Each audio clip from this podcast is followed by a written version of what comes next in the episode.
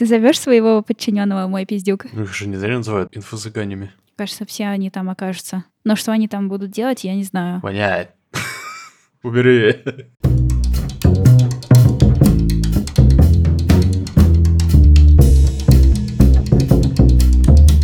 Чё, как твои дела? Нормально, нормально. У тебя мы давно не виделись. У тебя уже сколько времени на новой работе прошло? Третья неделя, наверное. Нормально. четвёртая? Это уже месяц. Нормально, да, нормально. Очень интересно, куча там планов э, э, и на меня и на так далее. В общем, как-то э, к- задач наваливается. Уже достиг момента, когда в день созвонов больше, чем свободного времени. Блин. Я так понимаю, дальше будет только хуже.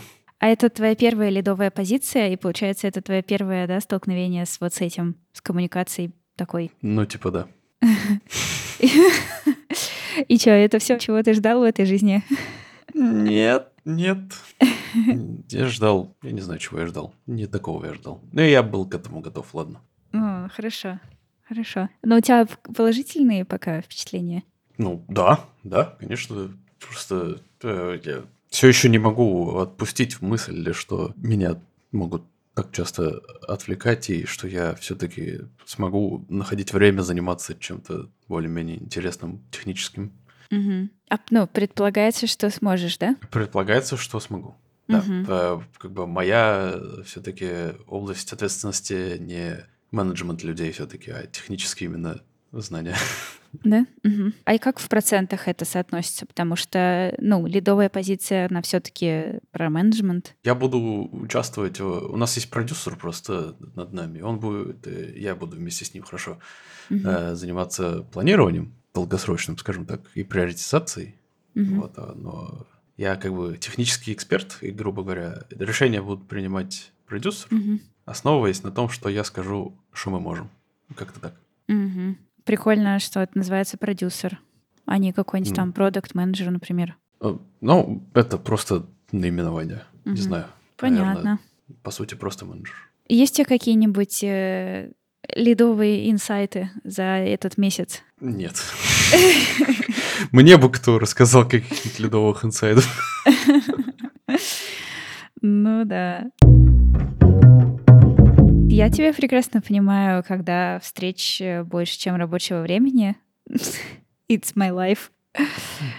И у меня, короче, у меня сейчас вообще адок такой э, на работе, что я успеваю работать после работы только. Уже которую неделю у меня все на встречах, на всяких прям таких делах, на записях, э, всю весь день рабочий, а после там 7-8 я сажусь поработать, собственно, что-то, чтобы сделать. Но пока я чувствую себя относительно бодро для этого. Ну, то есть, в смысле, я устал, конечно, но но ничего, нормально. Потому что, мне кажется, весна, и у меня просто в апреле какая-то типа маниакальной фазы, поэтому я все успеваю делать при этом.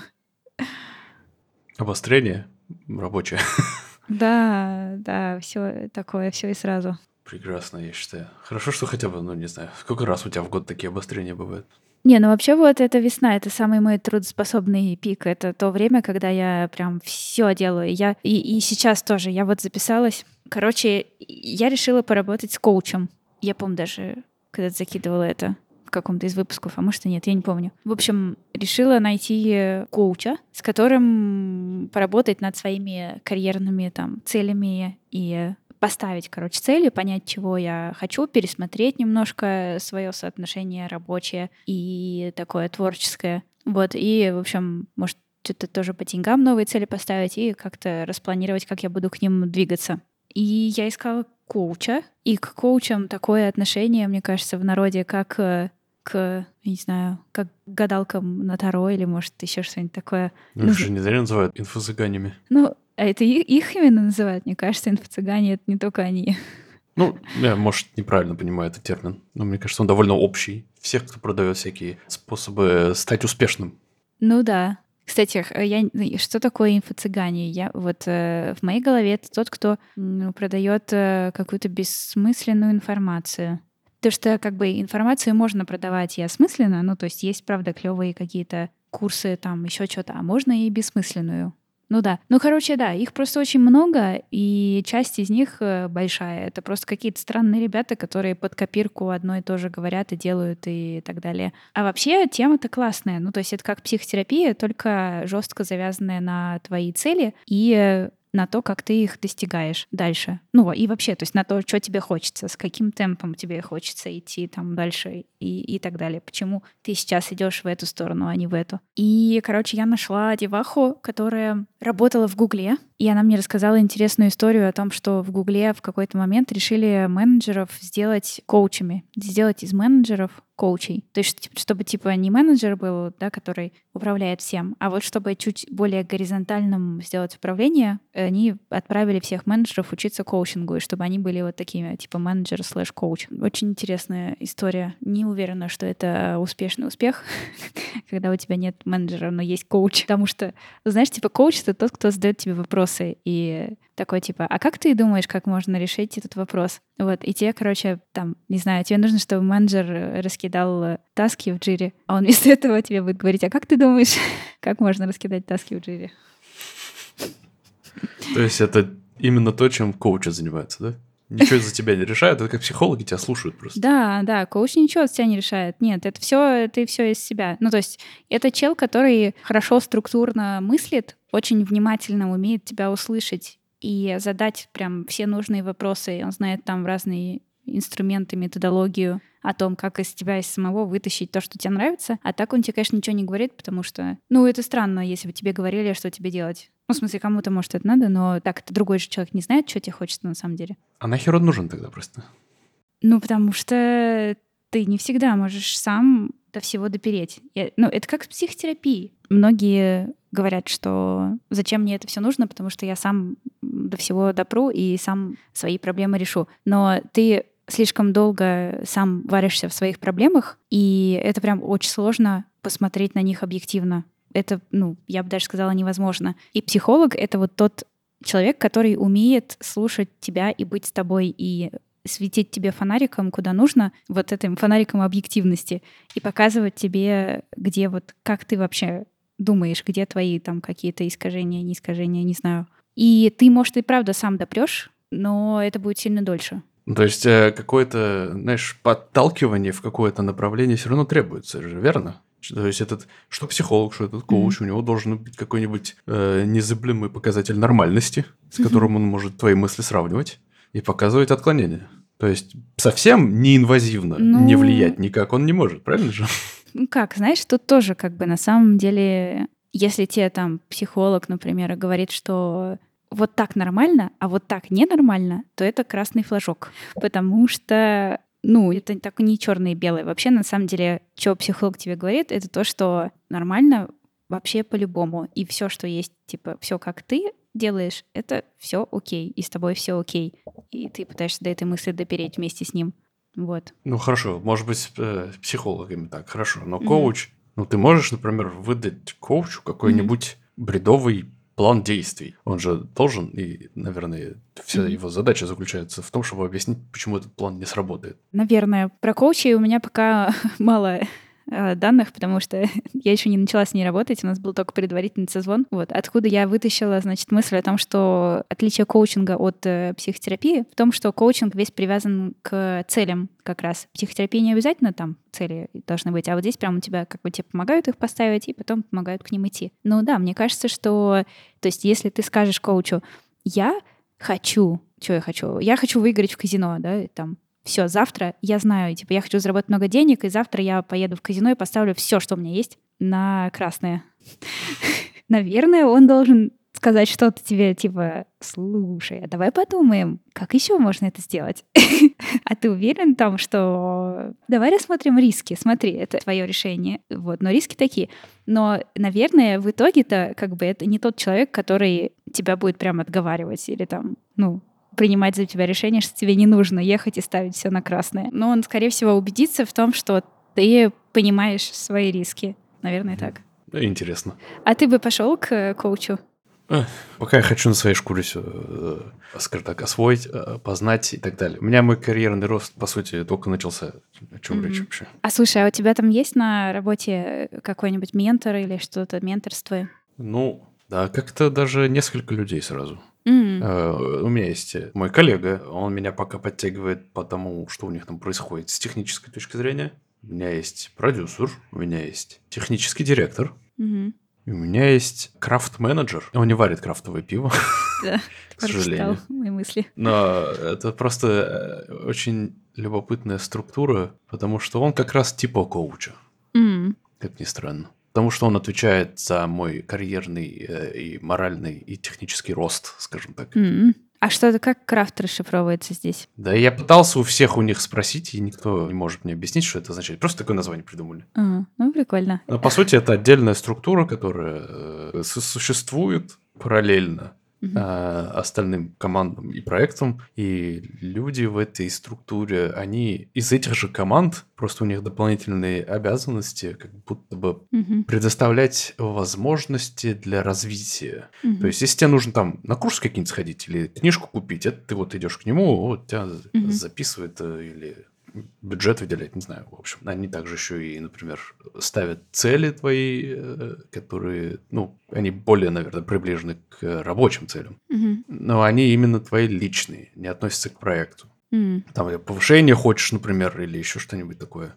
А что такое личные цели? Э, Или, ну, личные, это прям личные-личные, или это все равно лично рабочие? Ну, смотри, структура же типа довольно плоская и, как мне говорят, довольно мобильная. То есть, если ты, например, такой, ну все, мне обрыдло быть э, автоматизатором тестов, хочу, не знаю, интерфейс дизайнить там или, Мгм. не знаю, 2D художником стать. Короче, ты идешь к этому человеку, и он для тебя вытаптывает дорожку. Он говорит там с чуваками из той команды, спрашивает, нужно ли потребности, организовывает, скажем так, Мгм. беседу вашу, чтобы они могли тебя оценить, подходишь, не подходишь. Вот, ну, такие вот организаторские детали. И плюс они еще отдельно на себя берут э, возможность как-то рекомендаций насчет повышения и увеличения зарплат. Как-то так. Очень запутанная схема. Мгм. У них вот в какой-то момент возникла потребность выделить это в отдельную структуру. И, походу, это работает. Ну, прикольно, особенно то, что есть человек, который отвечает за рекомендацию повышения зарплаты. Это он к тебе приходит и говорит, Адель, я вам рекомендую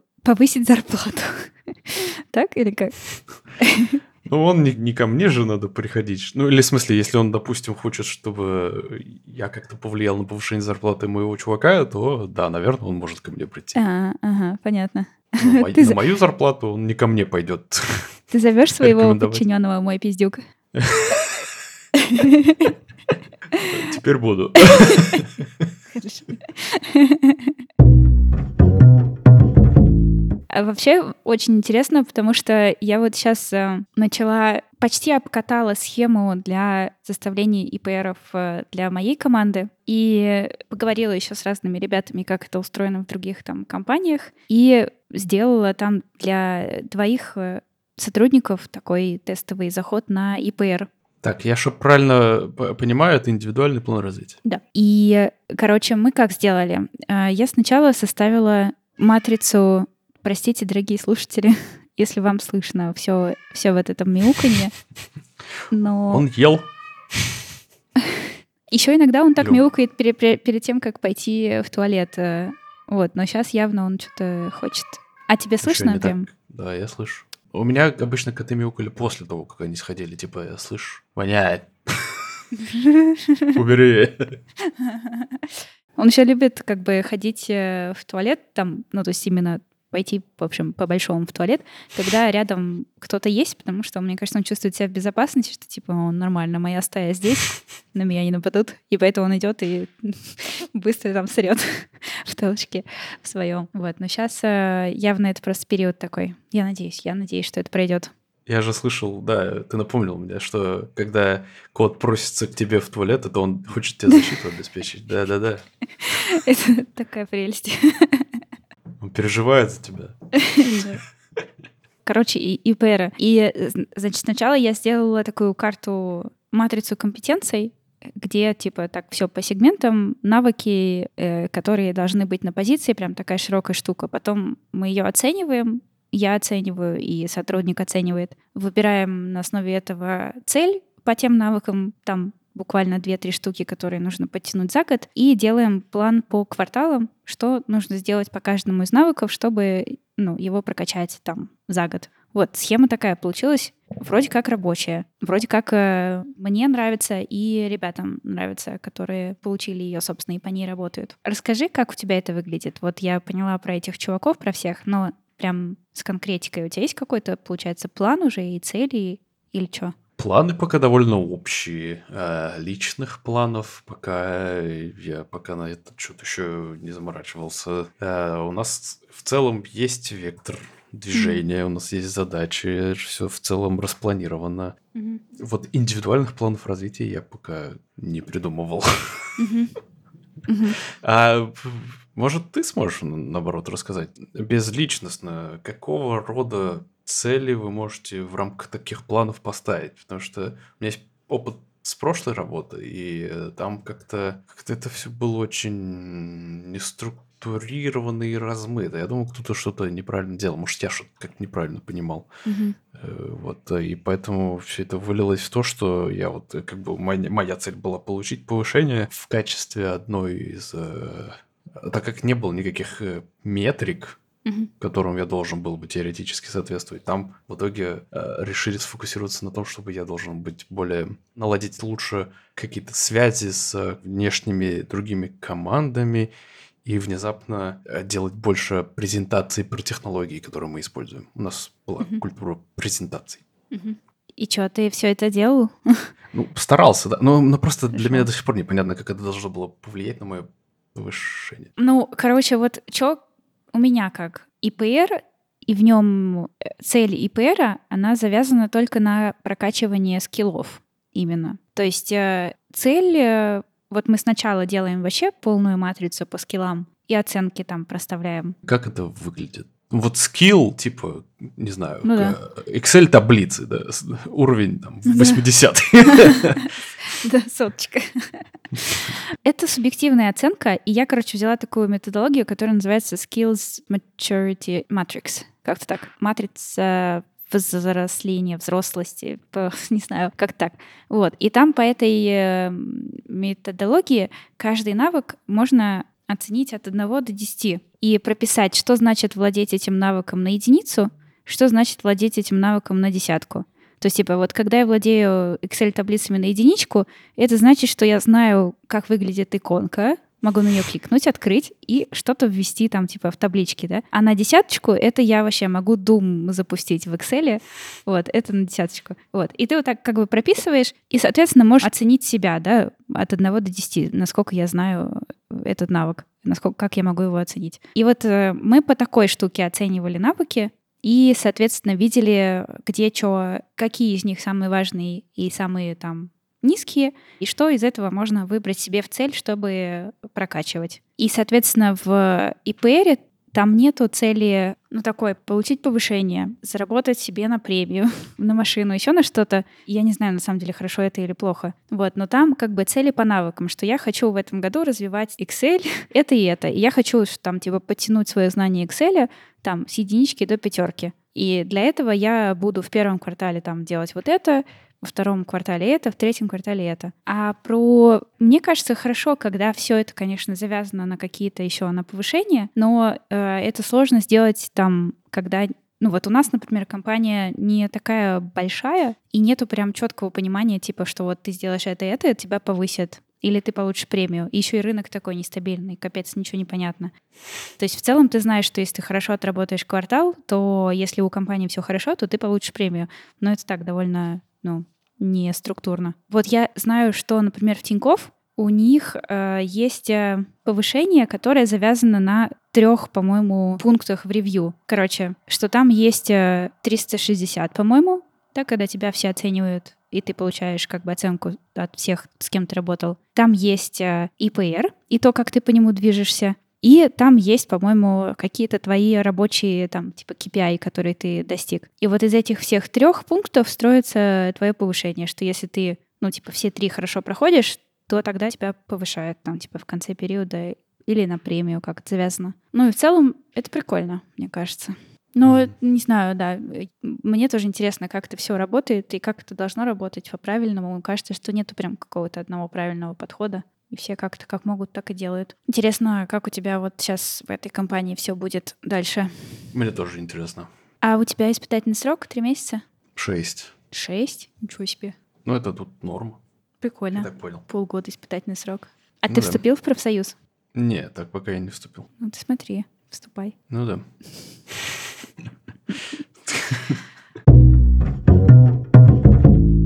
У тебя есть что-нибудь интересненькое, что ты хочешь сегодня обсудить еще? Какие-нибудь новости? Вот у нас вот Пасха была, например. М, ты искал яйца? Э, Нет. Ну, мы были морально готовы, что к нам придут э, дети, как на Хэллоуин. Тут есть традиция, э, дети наряжаются в ведьм. Прикольно, и на колдунов, Пасху. видимо, и- да. И ходят, тоже сладости просят. М, А как это объясняется? Пасха — это же религиозный праздник. Это когда Иисус Христос воскрес. Вот как это связано с ведьмами?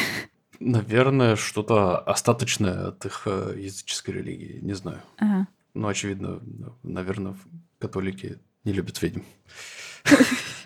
Ну да, пожалуй. Я, я как-то не, не, не дрался, не, не вникал, почему так. Ну, никто не пришел, я даже не сумел посмотреть. О. Ну, просто у нас наконец-то вот на Пасху распогодилось, хорошая погода, солнце светит, и плюс 15. И там, говорят, сакура у нас начала цвести Ну, да, в красота. Центральном парке. Ну, вообще. Прикольно. Ты когда расчехлишь свой велосипед и начнешь свои э, инстаграм-прогулки? Вот со дня на день, если так продолжится, я надеюсь. Э. Давай. Мы твои преданные подписчики ждем трансляций. Да, пользуясь случаем, подписывайтесь на мой либо канал в телеге, либо в запрещенном инстаграме. Проще, наверное, в инстаграме я там хоть сторис делаю иногда. Да, ссылочку давай им обязательно. Э, Можно обсудить двуликость нашего Илона Маска, что сегодня была забавная новость.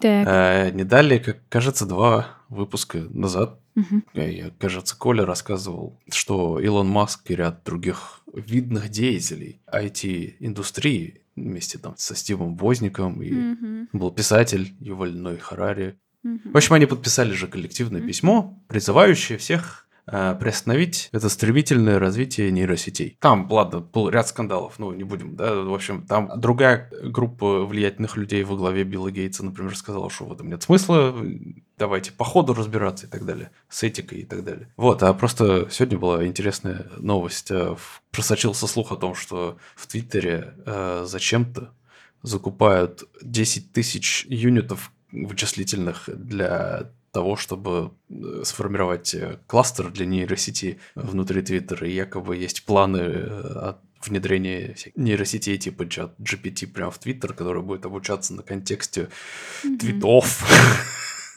и выдавать какой-то э, либо какие-то более результаты какие-то, может быть, интересные или э, просто чат-бота какого-то вхерачат. И мне кажется, это прям это вообще ужасная идея. Если опустить всю двуличность вот этого поступка, то- который я, кстати, сразу предвидел, как только я увидел новости про все эти «Остановитесь», типа «Да «Подождите», я же сразу сказал, что это, мол, блин, э, они сейчас просто пытаются OpenAI с Midjourney заткнуть, чтобы самим догнать их, вот. Походу так и есть. Вот, если все это пустить, просто мысль о том, что какая-то нейросеть будет обучаться на твитах из нижнего твиттера, это прям не надо. Блин, интересно, кстати, как оно там все на самом деле. Слушай, ну мне кажется, что он, не знаю, блин, ну у- у Маска такой образ, что мне кажется, что он то, что он делает и говорит, э, всякие разные популистские вещи, это то, во что он действительно верит. И у меня не было сомнений, что он, подписав это письмо, он реально там видит какую-то опасность. Но это, конечно, образ его, который я потребляю. Я хочу вспомнить про случай, который там был, не знаю, когда год или, может, полтора назад, когда, кажется, Microsoft подключили своего бота к Твиттеру, и который а, при помощи также нейросетей отвечал твиты пользователей Мгм, и якобы обучался на ответах. мгм. Так вот, он через пару дней буквально стал расистом и сексистом. Он начал отвечать просто ужасно. Его сразу же забанили, и Блин. закончилась на этом его история. Ой, ну, слушай, на самом деле, мне кажется, что это невозвратная история. Мне кажется, нейронки дойдут до Твиттера. Ну, а чё, а как нет? Кажется, все они там окажутся. Но что они там будут делать, я не знаю. Мы ждем от тебя отчета по коучингу и э, такой объективной оценки. Нахер оно вперлось? Будет, предоставим, предоставим. Ой, у меня на самом деле есть что интересненькое рассказать, но я хочу попозже, наверное, рассказать в следующем выпуске. Тизерок закину, что мы сейчас делаем такой большой проект на карьере, такой для стажеров и для джунов про то, как искать работу, но мне про то, про что все пишут, а про разные интересные штуки. Вот. И прям очень много времени занимает, но очень круто получается. А еще мы делаем это вместе с Левой. Я его позвала к нам подрядчиком. Он э, помогает нам все снимать. Mm. Вот. Короче, прям очень интересно. Очень много ловлю разных мыслей о том, как это все организовывать и т.д. И хочу об этом рассказать, но в следующий раз, потому что подожду, наверное, когда мы выкатимся. Окей. Ждем. Тизерок, да. Отлично. А чтобы не пропустить, подписывайтесь э, на наши э, подкасты. Э, в телеграм-канал заходите, конечно же, и чатик. Да. Вот. Да, если вы э, такой уже молодец, везде подписались и поставили там 5 звездочек, э, у вас есть возможность подписаться на наш Boosty и Patreon, если у вас карта зарубежных банков. И получите возможность слушать наши подкасты по пятницам преимущественно. Да, там еще вот, Далер накидал разных каналов уже закрытых. Да, есть у нас для тех, кто на Boosty подписан, есть Hobo Prime, специальный, эксклюзивный, ультра лимитированный э, телеграм-чатик. Вот, э, приходите, там есть жизнь. Есть, да. Еще там есть закрытый телеграм-канал с мемами от Далера. Точно, да, и да, да. И канал с находками. Короче, Далер просто занялся активно Boosty. Он вообще нашей инфраструктурой очень сильно занялся. Мы в прошлом выпуске как раз обсуждали. Он из нас медиа хочет сделать. Хорошо. Пусть делает. Если для этого не нужно будет сильно много работать, то я за. Боюсь, нужно будет. Ладно. И вообще, это давайте вникайте в этот, в нордический принцип работы. Никакой работы после пяти. Вот э, все. Я... Только удовольствие. А, ну слушай, мне нравится, в общем. А да можно удовольствие и до пяти тоже? Или это не, Нет. не Никакого удовольствия до пяти. Черт. Ну ладно, такие правила. Почему викинги суровые? Да. Нет, нет, тут э, ну, work-life balance, да, вот это вот все.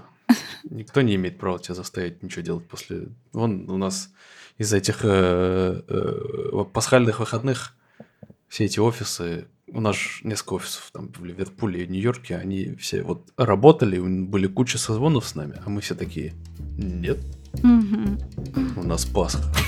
Кайф. Прикольно, прикольно. Э, вот. И вы, дорогие слушатели, тоже соблюдайте work-life balance. До пяти никакого удовольствия, пожалуйста. Желательно где-нибудь в безопасном месте. Да. Это точно. Ладно, это был подкаст Хоба. Выпуск 118. 18. Всем спасибо, что кто нас слушал. Пока. Всем пока.